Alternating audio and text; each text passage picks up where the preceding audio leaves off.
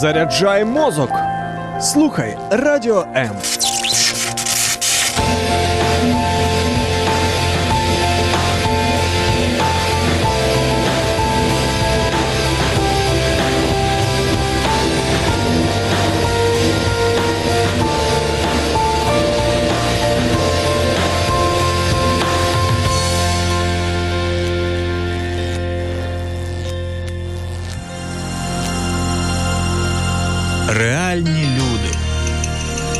реальні історії, реальне життя.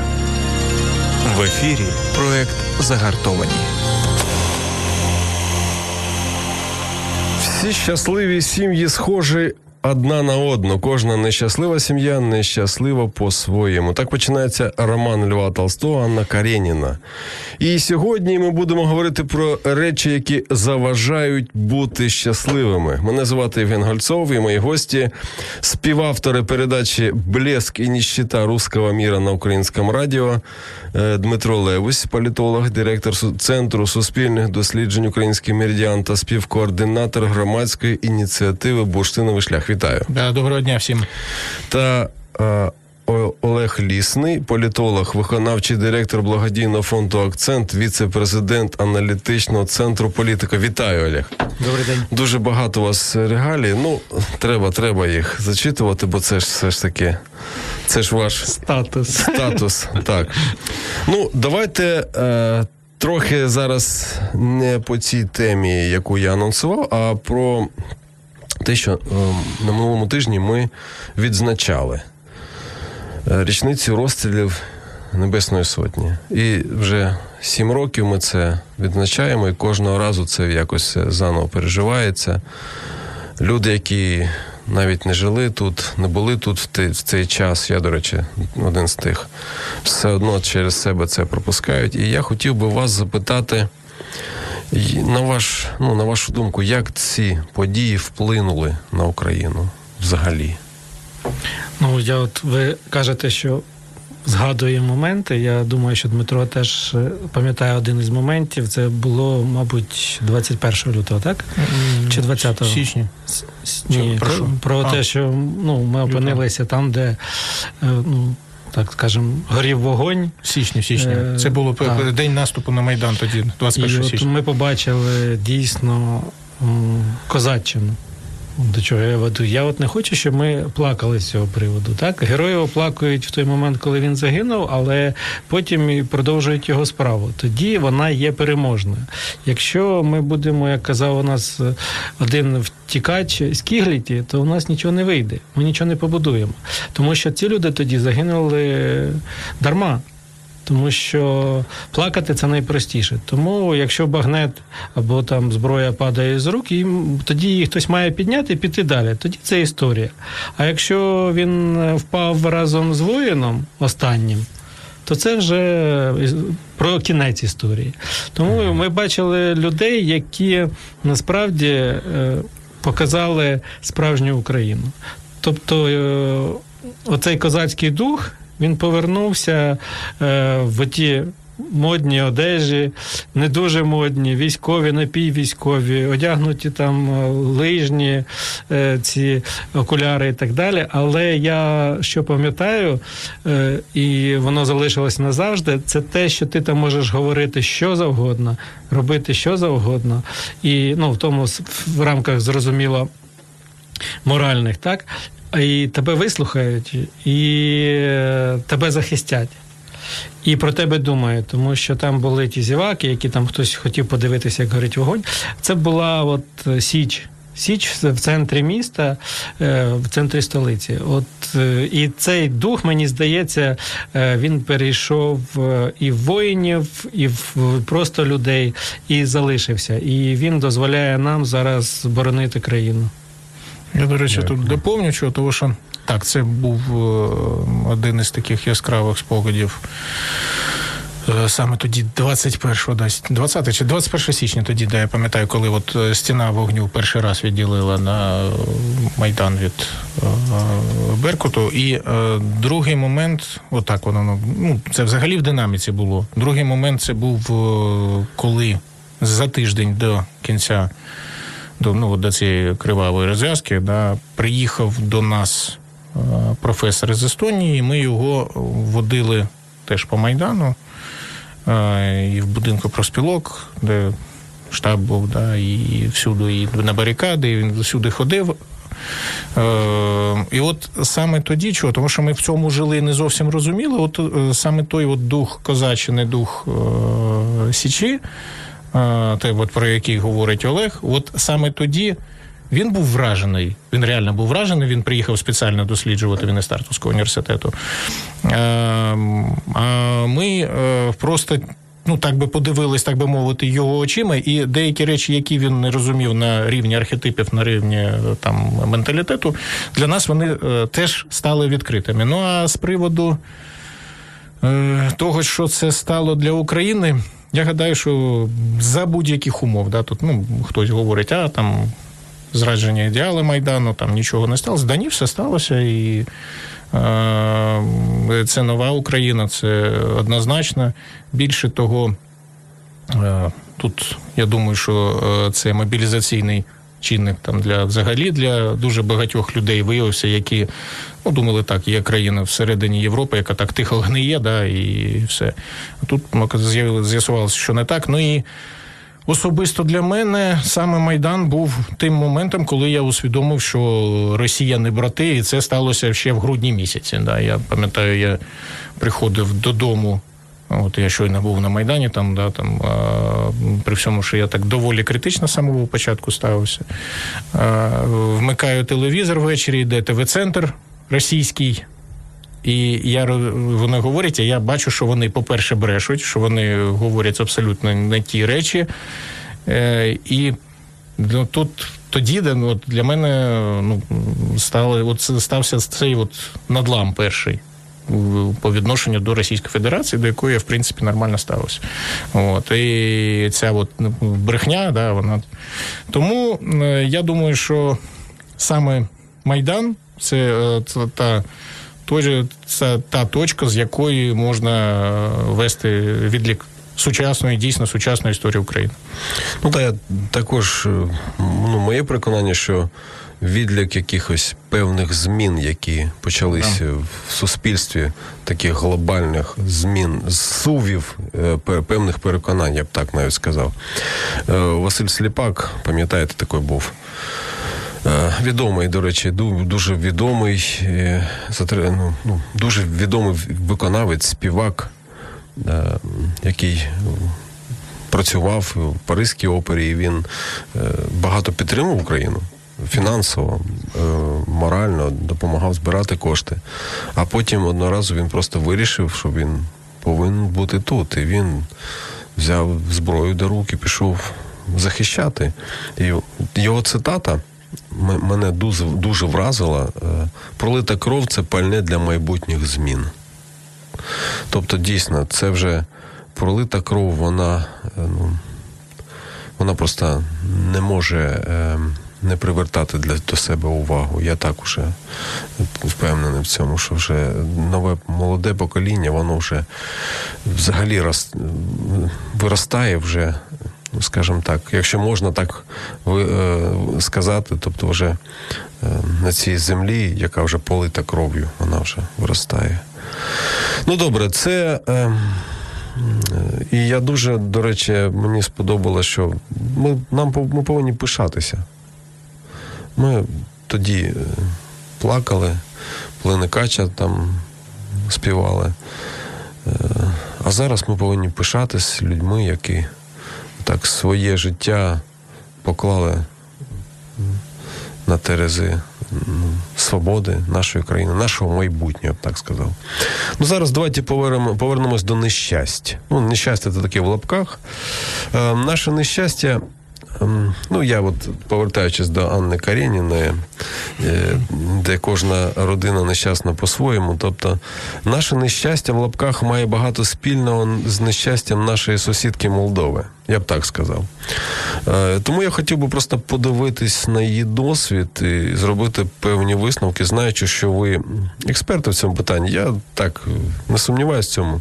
І, до речі, на минулому тижні ви провели круглий стіл, який деякі іноземні ЗМІ, іноземні підкреслюю, назвали «Воюющая с Донбасом Україна дає Молдавії вредні совєти». Ну, воююча з Донбасом Україна коментувати навіть я не хочу.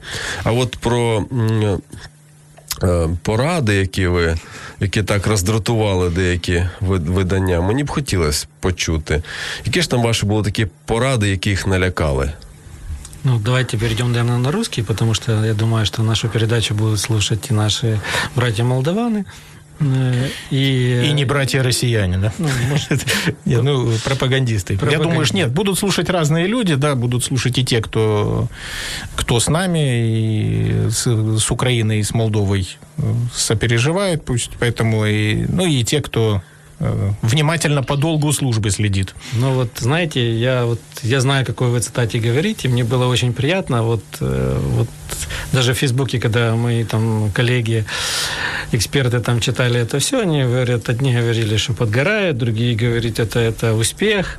А я должен сказать, что я очень помню хорошо свои успехи, и Дмитрий тоже. Это не первое мое столкновение грубо говоря, на, молдов, на молдовской теме с российскими, э, скажем так, пропагандистами, дипломатами. М, Вот в 2014 году, да, или когда это, Дмитрий, было? 14 Да, с нашего мероприятия после там моих и еще там одного коллеги слов ушел целый там большой-большой дипломат.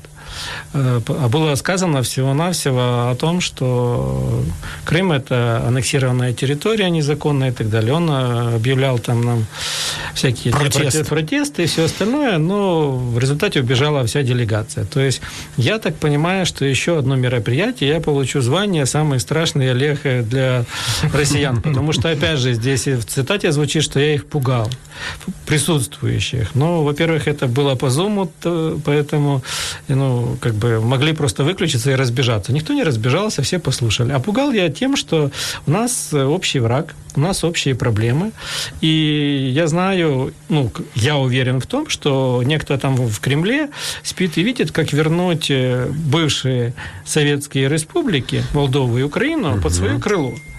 И это не я сказал, что это страшно. Это сами россияне сказали, ну, представители или да, да, там Молдова, да, пророссийский один ресурс, вот они поняли, что я пугаю. Ну, это, собственно говоря, хороший вывод и очень критичный. Я очень рад, что они понимают правильно мой подтекст.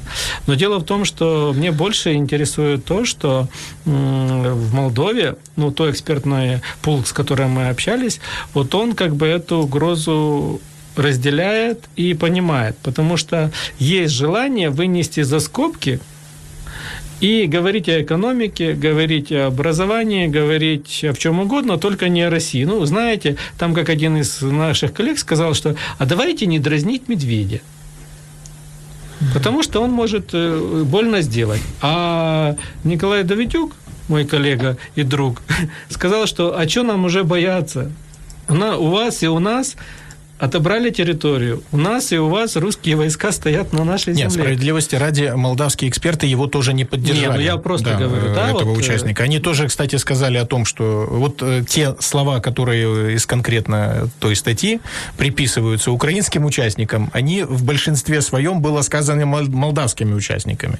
Это не украинцы пугали. Да, то есть тем, что э, там конкретно же шло по поводу того, что Молдова живет в э, российской информационной оккупации, э, это, это сформулировано молдавскими участниками абсолютно четко, то есть что действуют э, российские СМИ, что это большая проблема, то а российские СМИ действительно формируют информационное пространство, в том числе и для румыноязычных людей, в том числе для э, украинцев, э, севера Молдовы, мы не говорим отдельно о Приднестровье, да, поскольку это, вот, опять же, молдавские участники, участники из Молдовы вполне конкретно сказали, 11% территории оккупированы. И опять же, участники из Молдовы говорили о том, что нам нужно взять пример Украины и э, говорить о том, что часть нашей территории оккупирована, конкретно називати mm вещи своїми іменами, оккупирована Російською Федерацією. Тобто я думав, що ми будемо їх розглядати як приклад для нас, а виходить, що вони нас розглядають Они як так и приклад. сказали. Они сказали, Да. что они вообще рассчитывают на то, что страна большая, Украина, да,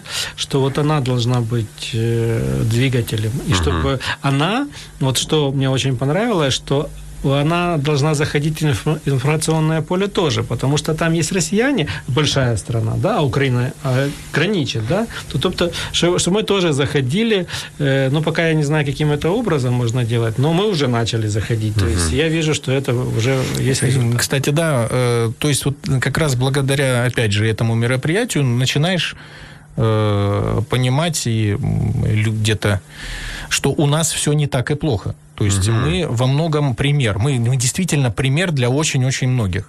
То есть вот тут в данном конкретном случае для Молдовы, что Украина защищает свое информационное пространство. То, что в Молдова не сделала. То есть там РТР, НТВ, все как работало, так и работает. А учитывая позицию предыдущего президента, Дадона, да, который э, человек вообще, ну, абсолютно провинциальный, и, ну, скажем так, провинциально чувствующий себя по отношению к Москве, который э, после того, как перестал быть президентом, поехал с семьей, сфотографировался на площади, на Красной площади в Москве, после этого поехал отдыхать на Камчатку. То есть, ну, это такой типичный местечковый чиновник э, мелкого, кстати, уровня даже. Это он даже, ну, это даже не союзной республики, да, уровня. То есть он себя воспринимает, ну, как такая частичка русского мира, причем такая, как винтик, не более того.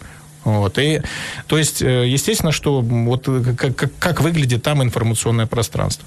Э, Кстати сказать, мы на этом нашем круглом столе говорили не только и не столько да, о вот, информационной оккупации, о безо- ситуации в системе безопасности, потому что мы как раз обозначали и другие темы. Вообще, э, это была одна из тем. Э, мы говорили об интеграции Украины и Молдовы. У нас и у Молдовы, и у Украины у нас э, стратегическая цель европейская интеграция, евроатлантическая интеграция, там интеграция в НАТО у нас записана в Конституции Молдовы. Молдова сотрудничает с НАТО, но там немножко все выглядит э, хуже, да, в этом плане. Э, то есть ну, экономические проекты, восточное партнерство подняли. Но вот что интересно, пугает Москву сама идея, потому что это, кстати, не одна публикация была, их было там на еще там одном ресурсе, собственно, московском, э, пять публикаций, еще одна публикация на этом же ресурсе была.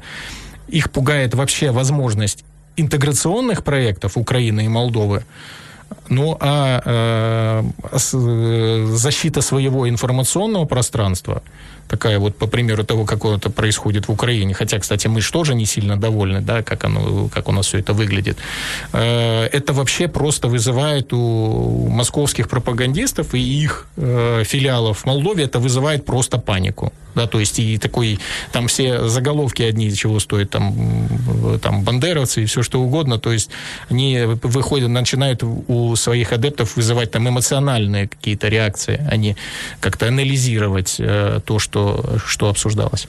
Ну, дивіться, з приводу захисту інформаційного простору. Е, Ви ж пам'ятаєте Радянський Союз, і слухати мож... ми мали можливість тільки те, що мали можливість, що, що не було забито. Чи... Тобто величезні кошти витрачались на те, щоб ми не чули нічого зайвого. Але все одно Все рівно чули. все, да, все так, все одно чули, все одно знаходили якісь можливості. І, ну, тобто, інформаційний е, простір, ми ж, ми ж вже переконались на собі, що наскільки це важливо, наскільки це. Ну, ем, наскільки це взагалі стратегічно важливо, що інформаційний простір це простір, в якому можна просто маніпулювати людьми, ем, нав'язувати їм певні думки, навіть мотивувати їх до певних дій. Е, Але я хотів би, ну, все ж таки повертаючись до паралелі е, або е, до якогось до якихось таких от, ну, прикладів з боку Молдови. Е, Скільки там е, цей конфлікт років вже відбувається? Ну, с 80... Майже 30? Ну, почему майже? Уже Больше? все, уже, да, уже 30, с- если считать с 89 года, то что у нас сейчас? 32 года.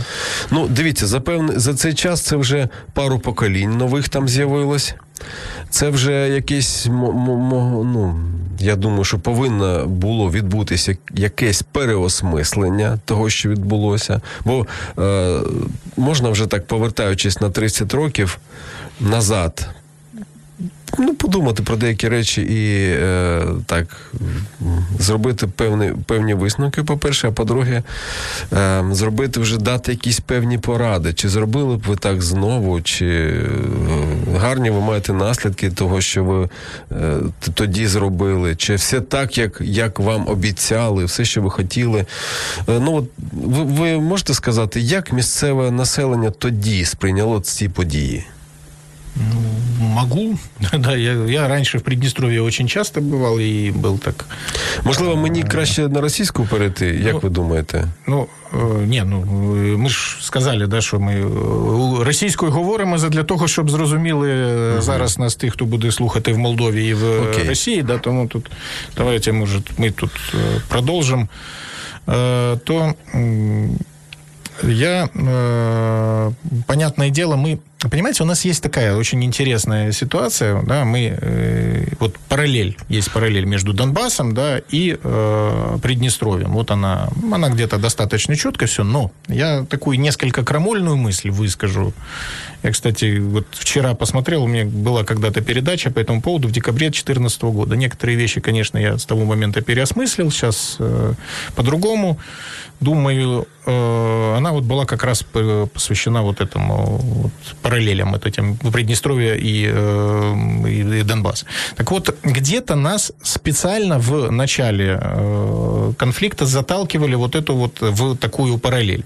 Почему? Потому что, во-первых, э, все-таки Приднестровье на фоне основ, остального СНГ-2 это была когда-то там история успеха. Да? То есть, если Абхазия Южная Осетия это ну, территории, которые абсолютно без экономики, без там, с населением которого там абсолютно почти обезлюдевшие территории, то э, в конце концов просто взятые на буксир Российской Федерации, то Приднестровье все-таки там было сохранено, поскольку это был успешный проект красных директоров, там был, э, было сохранено успешное производство, да, там было, э, ну, которое интегрировано в том числе все там в результате всех договоренностей с э, и Молдовой, и на Запад поставляется э, туда их продукция, к ним приходит сырье, то есть э, и там, хотя российские деньги там тоже это очень важно, да, то есть это то- дол, основной долг газовой Молдовы это долг Приднестровья, точно так же и доплаты к пенсиям это все тоже российское, но тем не менее это немножко э, другая вещь.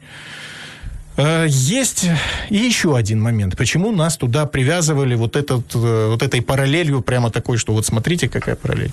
Роль ОБСЕ и формат 5 плюс 2. Вот это вот то, с чем нельзя ни в коей мере согласиться. У Москвы, которая изначально к Приднестровью относилась, в общем, так достаточно, ну, по-разному относилась. Там, с одной стороны, были игры КГБ, с другой стороны, все-таки была большая инициатива снизу. То есть, ну, мы, мы, мы немножко забываем. Это позднесоветская история. Это 89-90 год, да, когда, э, как э, высказался при мне, кстати, это было в Приднестровье тоже генерал-лейтенант Решетников, директор э, Российского института стратегических исследований. Вот видите, люди там взялись за оружие в Приднестровье здесь и сохранили свою идентичность советскую. А мы, а мы, не, а мы Советский Союз не отстояли. Да? То есть это немножко... э, а история Донбасса 2014 года это уже история, которая не могла бы быть абсолютно без э, в- влияния Российской Федерации, без захода, ну вот просто посмотреть, да, кто начинал. Безлер гражданин России, Гиркин гражданин России, Бородай гражданин России. Они полгода искали, кого э, вообще ну, поставить на такие на позиции, которые ну, ме- местных пре- представителей. Их не было.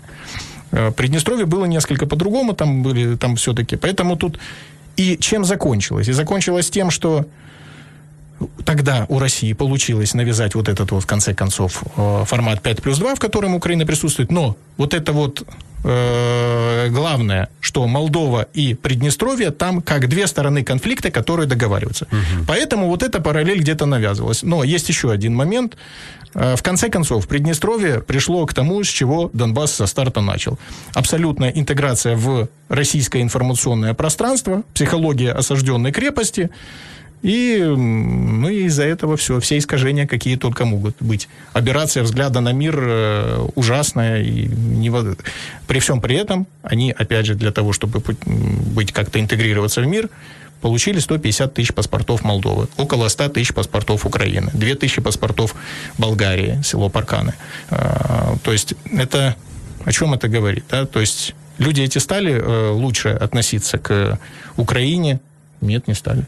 То есть почему? Потому что или к Молдове. Да нет, они как жили, так и живут вот этой вот парадигме осажденной крепости и в абсолютном, э, то есть в тех, вот на, на Приднестровье от Москва после того, как поняла, что этот проект жизнеспособен, отработала все механизмы э, пропагандистские, которые потом со старта стали применяться в 2014 году на Донбассе. Да, да, цікаво. Я просто думаю, що 30 років це такі вже Е, ну, такий вже термін, за який можна зробити певні висновки. Тобто, ви вважаєте, що Придністров'я вони ну, мешканці Придністров'я не зробили 14 да. Я, а, а, а може вони зробили, просто были... не хочуть їх Нет, так. У меня были иллюзии по этому поводу определенные. Я, ну, с Приднестровьем мы работали, у нас были проекты по поддержке украинских школ. Да. Я сам тут вот в Києві ходив, людям розказував, смотрите, еще, це єдина територія в світі, крім України, де є вся система освіти українською мовою, от свідок живий вот, э, поддерживал, да, там, в этом плане, то есть 2014 год все показал, расставил все на свои места. То есть, э, ну, то есть вот это вот житие в этой осажденной крепости, да, где все время накачка и происходит именно из Москвы э, информационно, она привела к тому, что каких-то, да, тяжело, да, не, ну, да, не так, как оно могло бы быть, но все равно главный враг э, это те, кто хотят, мол, типа, навязать фашизм, национализм и все такое прочее. Э, Дмитрий, ну, проблема любой осады для жителей те, которые находятся в осажденном городе, это то, что со временем у них заканчивается все, все средства для жизни. То есть продовольствие заканчивается, заканчиваются, допустим, основные элементы, которые необходимы для... Так это если осада настоящая осада, а не э, вот такая вот медийная, придуманная... Ну, вот я, о чем речь. я имею в виду о том, что э, вот изучая, даже читая какие-то исторические, ну, такие вот события, люди, которые находятся в осаде, они, они мечтают оттуда выбраться. Да. И, и я так понимаю, что именно поэтому жители вот таких, э, условно говоря, осажденных территорий, э, ну, осажденных, тут тоже как бы слово осажденное. Мне кажется, те, которые внутри находятся, они осажд... осаждают, скорее всего, такими вышками, чтобы люди не могли ну, выйти есть, наружу. Есть хороший термин э, украинского МИДа «самоблокада». Вот, вот да. да. И мне кажется, что именно поэтому эти люди э, пытаются найти любой способ для того, чтобы получить паспорт, который получает, позволяет безвизово выезжать в Европу, э, получить какие-то возможности, чтобы уехать жить в другую Отправить страну. Отправить детей по, на учебу по программе закордонных украинцев. Да, вот это, это то, что вот одна из, одна из направлений, которым я тоже где-то занимался. Ну, ну вот, э, глядя на эту параллель, я вижу, как... Я сам ехал в поезде, со мной ехала молодая семья из Горловки. Они, они выбирались из Горловки. Молодая семья, там, ну, 20 плюс и маленький ребенок. И они э, просто говорят, что невозможно там жить. И я знаю, я, я слышал другие истории. На украинской территории э, люди, которые рассказывают о том, как там хорошо. Ну, честно говоря, я, я им не верю. Я не верю в то, что они действительно говорят то, что думают, потому что чаще всего люди, которые живут на территории, ну, в зоне боевых действий, они боятся вслух говорить то, что нереально думают потому что они не знают, что будет завтра. Но э, если мы посмотрим на уровень Молдовы и э, Приднестровья, как поменялся уровень жизни людей на этих территориях? Кто-то, может, Ну, они, э, скажем так, там по очереди было догоняющее развитие. То, э, то, то Приднестровье жило чуть лучше. Хотя, кстати, там э, для всего СНГ, как по мне, да, характерно одно и то же.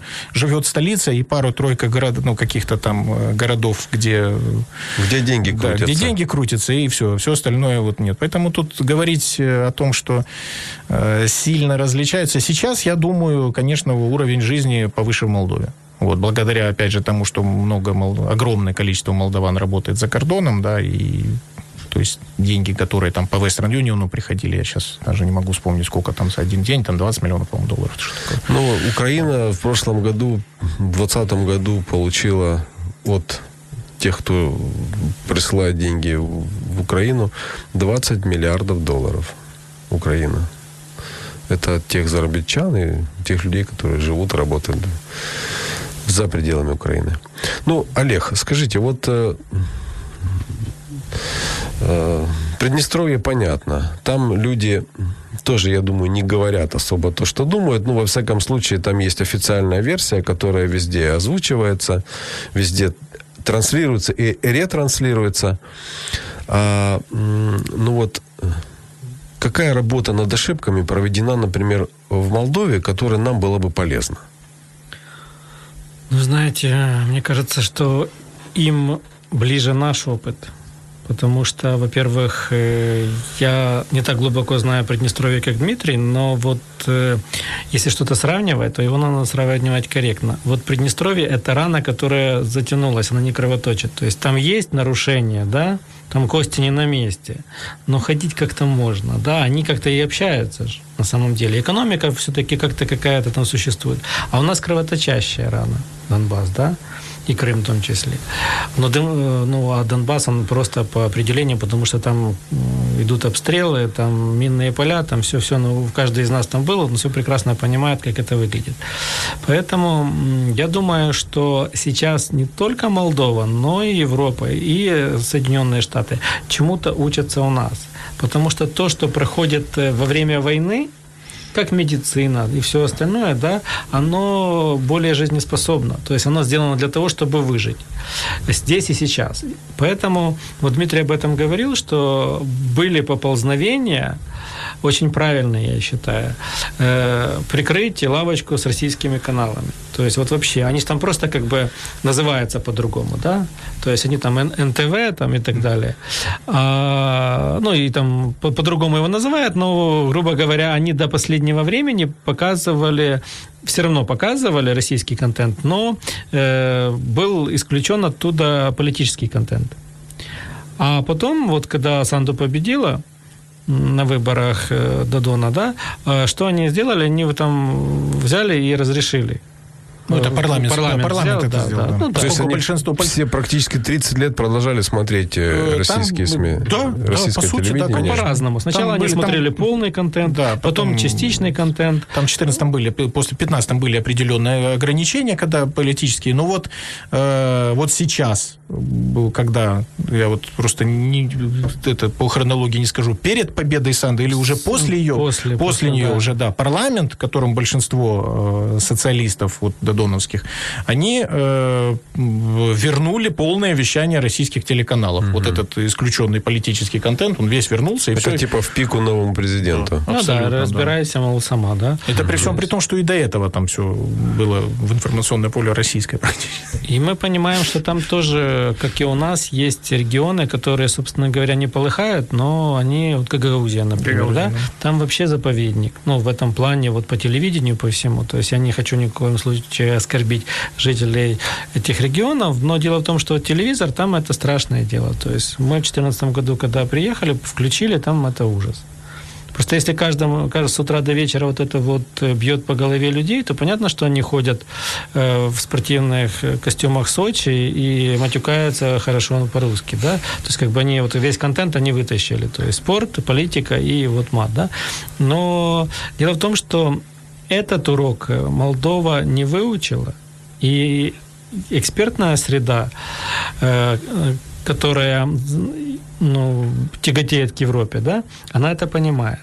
Но с другой стороны, мы прекрасно, ну, сколько там были, вот в, э, скажем, в быту э, эти каналы важны. В быту их цитируют, в быту их обговаривают, да, и э, молдовский контент, он, да, есть, но он как бы уже получается. С другой стороны, то, что приятно мне было, что молодежь уже не понимает русского. Это тоже один из моментов. Ну, не вся, ну, все равно они видят свое будущее, к сожалению, ну, для Молдовы, да, не совсем в Молдове. То есть они учат румынский, uh-huh. чтобы дальше уже двигаться в Европу хотя бы вот совсем рядышком, потому что, ну, как бы языки вообще почти похожи очень сильно. Поэтому я думаю, что все-таки скорее Молдова у нас э, должна учиться и брать вот этот опыт боевой нынешний. А мы, кстати, ну, справедливости ради, мы взяли у Молдовы опыт в период без виза, да? То есть мы вот, вот этот опыт их брали. Да. То есть это все нормально. Я не считаю, что можно как-то делить страны на маленькие и большие. Молдова это очень красивая, богатая на самом деле страна, богатая умными людьми. Там их просто колоссальная концентрация с теми, что мы общаемся, да. И нельзя вот говорить там Украина большая, а Молдова маленькая. Ну так это мы чем тогда будем отличаться от нашего старшего брата, который всех маленькими считает, а он один большой. Я, кстати, вот тоже дополню по поводу опыта, да, то есть, эм, ну, действительно, можно свободно ездить, да, то есть на Донбассе, да, как будто бы тоже есть КПВВ, вот люди, движение же постоянно идет, но тем не менее это разное движение, да, потому что там тут все-таки, э, ну, там не ощущается, что это война, да, то есть тут можно проехать, но, но это два разных абсолютно мира вот Приднестровье, и э, которое мне даже больше напоминает, оно не Россию напоминает, оно больше напоминает вот такой поздний Советский Союз по, по очень многим показателям. Э, вот по ощущению, которое в воздухе так висит. И э, тут еще один момент, да, то есть вот люди общаются, да, но тем не менее я, например, знаю ветеранов войны со стороны Приднестровья, которые никогда в жизни в Молдову не поедут. То есть они однозначно. Другой стороны, да, можно увидеть, ну, то есть молдаванин может заехать, да, там ходить, то есть там нету, но э, другой стороны мы что видим? Опыт реинтеграции, который вот Молдова, у них было целое министерство реинтеграции, у них есть вице-премьер по реинтеграции теперь сейчас. Это не тот опыт, который э, нужен Украине. То есть, ну, вот мы видим, 30 лет, а что... А реинтеграции нет. А реинтеграции нету, да. Экономика, кстати, и тоже не надо иногда рассчитывать на то, что экономика все вытянет. Экономика без идеологической составляющей и без э, ухода э, оккупанта, а конкретно вот в Молдове что происходит? Да, есть полторы тысячи, это группа российских войск, которая половина имеет формально статус миротворцев, но этот статус миротворцев – это не статус э, по линии ООН. Это самодеятельность в рамках СНГ, которая была... сами себя назначили миротворцами. Да, сами себя назначили миротворцами, по сути. Э, оно потом уже вокруг них там настроились э, там другие конструкции, да, когда ОБСЕ пришло. То есть есть еще и группа военных наблюдателей, где, кстати сказать, 10 человек украинских офицеров – на протяжении всей нашей войны с Россией, кстати, тоже. Там совместный патруль, четыре человека ездит. Э, украинец, э, россиянин, молдаванин и приднестровец по зоне безопасности. Вот. 10 человек украинцев все время там на уровне ротации, они, они есть. И, кстати сказать, я считаю, что это в принципе ну, вопрос э, такой дискуссионный, но в принципе, возможно, что это тоже, что присутствие Украины нужно сохранять. Так вот, экономика – Работают предприятия, Тиротекс, да, Тираспольский текстиль, да, там долго работал Молдавский металлургический завод в Рыбнице, он был новый, 88 по года постройки или 87-го. Э, работает там Молдов изолит, там э, Квинт, коньяк, основная продукция идет в Европу. Все зарегистрировано в Молдове. После 98-го, по-моему, 97-го, 98-го года, там, Минский, э, Московский, Одесский меморандум, да, вот они. Но Э, они там особенности по налогообложению, то есть, по сути, налоги э, платятся в Молдову, потом они возвращаются в Приднестровье. Но что дальше? А дальше ничего. Вот оно работает, вот оно везде написано, там, сделано в Молдове, но э, поскольку не ушел физически вот этот вот оккупант, там, кстати, еще склады в Ковбасной, где батальон охраняет 20, по-моему, 20 тысяч тонн, тонн вооружений, там уже бог знает сколько времени И, и все. И, и информационное пространство закрытое, ничего, реинтеграция не происходит. Поэтому вот э, какие-то опыты кого-то, на них всегда надо смотреть очень, очень і очень осторожно. Ну, дивіться. Е- Зараз ми бачимо, що реінтеграція не відбувається. Тобто, якщо не відбувається реінтеграції, то не відбувається покращення життя, я так думаю. Не відбувається взагалі якоїсь еволюції, розвитку. Чи ні? Чи відбувається? Ну, як на мене, не відбувається. Я от ну, по опиту да, свого от прибування в Придністров'ї, да, я, я думаю, Тобто це, це, це той момент, той момент, який може е, бути в нашій країні. Якщо не буде реінтеграції е, територій, які зараз окуповані, то в них не буде розвитку, вони будуть просто занепадати, там буде просто виміра, вимирання ну, от, е, сіл, там, да. населених пунктів, так? Да. Е, історія Придністров'я, значить, 80, перепись 89 года это 650 тысяч населения. Какое население сейчас? Это при всем при том, что эта территория более успешна, чем там Абхазия и Южная Осетия, о которых я говорил, да, если вот в СНГ-2, то, то это ну, 1400, ну, объективно, наверное, 1350. А учитывая то, вот какие механизмы да, для этого вымывания населения, все-таки вот э, украинская, например, э, украинская программа была по, это для закордонных украинцев на учебу, она, по-моему, есть. Там при Ющенко был момент, когда 150 человек, по-моему, поехало вообще детей. То есть э, учиться, россияне потом сделали такую программу, там тоже 100 человек, сколько людей ехало в Молдову и оставалось там, ну, тоже сложно сказать. Ну, то есть, это, это, там, там физически ощущаешь этот момент. То есть, э, очень, он очень четко виден, но, тем не менее, э, все тут, тут, я говорю, тут вопрос такой, он достаточно, как по мне, достаточно сложен в том плане, что, э, ну, это, это может, вопрос, это, это, вот этот процесс может затянуться до плюс бесконечности. И другой момент. А, они, понимаете как, они-то считают, что они все равно в мир интегрированы. Но каким образом? Через Москву, да, вот они считают, что вот, то есть, и поэтому то, что э, выглядит на фоне всего вот мирового процесса как сугубо вторичное, провинциальное, которое Москва тоже, вот есть хорошее украинское слово, мавпуя, да, ну, обезьянничает, да, копирует, mm-hmm. если вот, э, то э, там это, вот эта вторичность, она начинает восприниматься как э, такой образец для подражания, то есть вот это вот, и, и кстати, на Донбассе поскольку вот эти механизмы уже на Приднестровье были за 20 с лишним лет отработаны, это все начало работать со старта. Все вот эти программы «Быть русским», которые в школе, э, в школьных этих э, вузах, в школах, в вузах, все вот эти вот э, там другие там конкурсы там патриотические, подключение вузов к, э, как, значит, как буксиру к вузу угу. какому-то на территории РФ, там, э, там какой-нибудь там к Брянску какому-нибудь, все там провинциальному. Кстати сказать, и кадры тоже были выращены ФСБ в Приднестровье. Один мой такой вот знакомый, которого я лично видел, он был э, проректором Приднестровского госуниверситета имени Шевченко, кстати, что интересно, такой Михаил Кушаков, он потом замминистра, так называемый замминистра образования в ДНР. Э, Антюфеев, тот, который был министром госбезопасности Приднестровья, он потом всплыл в Министерстве госбезопасности ДНР. Это, кстати, тоже к вопросу о том, как это якобы местные кадры да, э, устроили все на Донбасі, вот этот бунт. Ну, повертаючись до Анни Карєніної, я хотів би запитати, по-перше, чи щасливі, щасливі вони?